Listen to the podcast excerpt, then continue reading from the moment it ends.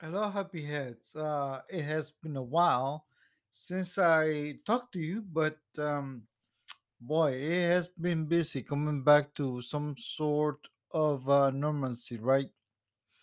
Anyways, I want to talk to you guys about a topic that uh, it, it is starting to pick up a lot of significance amongst uh, professionals, individuals, and groups, corporations, and so forth. And it has to it has to do with emotional intelligence or EQ.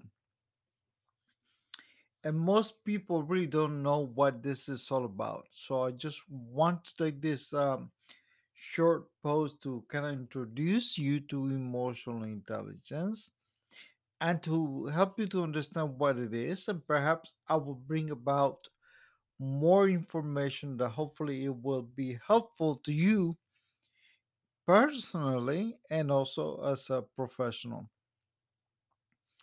There are five components of emotional intelligence to make you a better leader, a better mom, dad, sister, brother, cousin, son, daughter, a better human being. And the first one is something that I guess I have spoken about before It has to be with self awareness. One of the cornerstones of EQ or emotional intelligence, self awareness, may be the most important skill to master.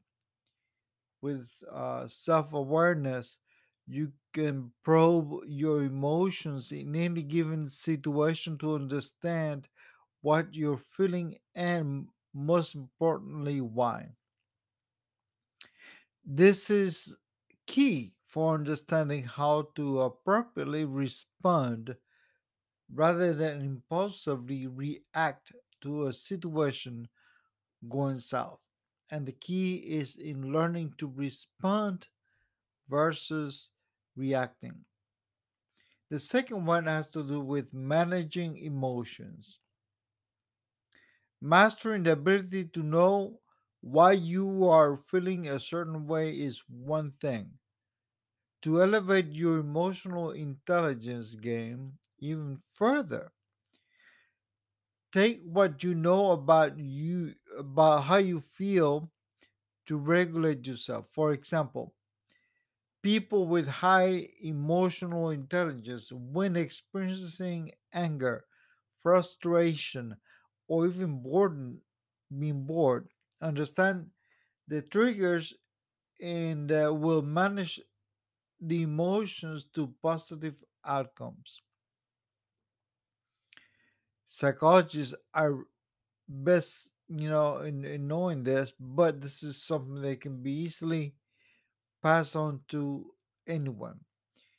Uh, daniel goleman says that reasonable people the ones who maintain control over their emotions are the people who can sustain safe fair environments. In these settings drama is very low and productivity is very high Top performers flock to these organizations and are not apt to leave them because of the effectiveness. The third um, aspect of emotional intelligence is reading other people's emotions. You know, we think this is easy to do, but it can be very confusing and misleading. This uncanny knack for interpreting what someone may be feeling falls under social awareness.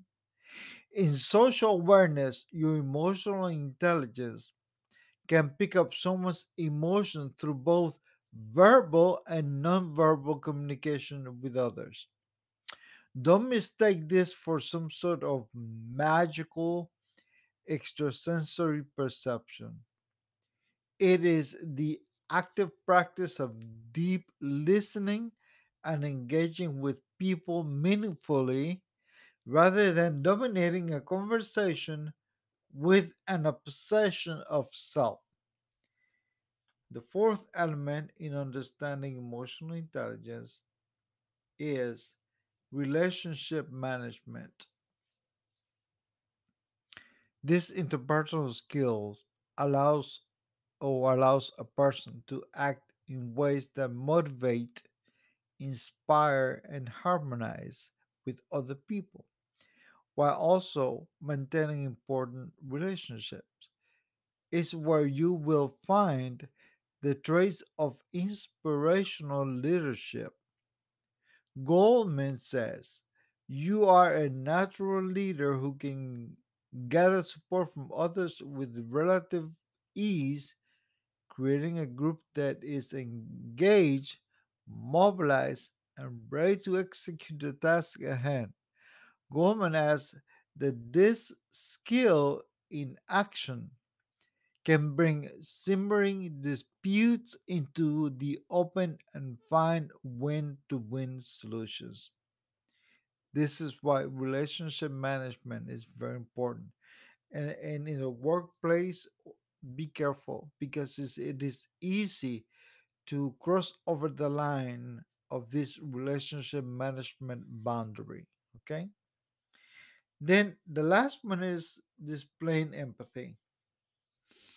When you want to develop emotional intelligence, okay, we need to understand how to display empathy. People are drawn to empathy, they are drawn to it. It is an attractive quality to have in building successful relationships at home, work, at church, at a social gathering. In empathy, you will find a team member, a friend, a coworker thinking about another colleague, another person's challenge or frustration, knowing in his in his in, in his or her mind that those emotions are every bit as real as his or her own. This ability, this very ability to understand and share the feelings of another helps develop perspective and opens team members, opens friends and family members to helping one another. Okay, this is just a brief introduction of emotional intelligence. I will talk to you more about it.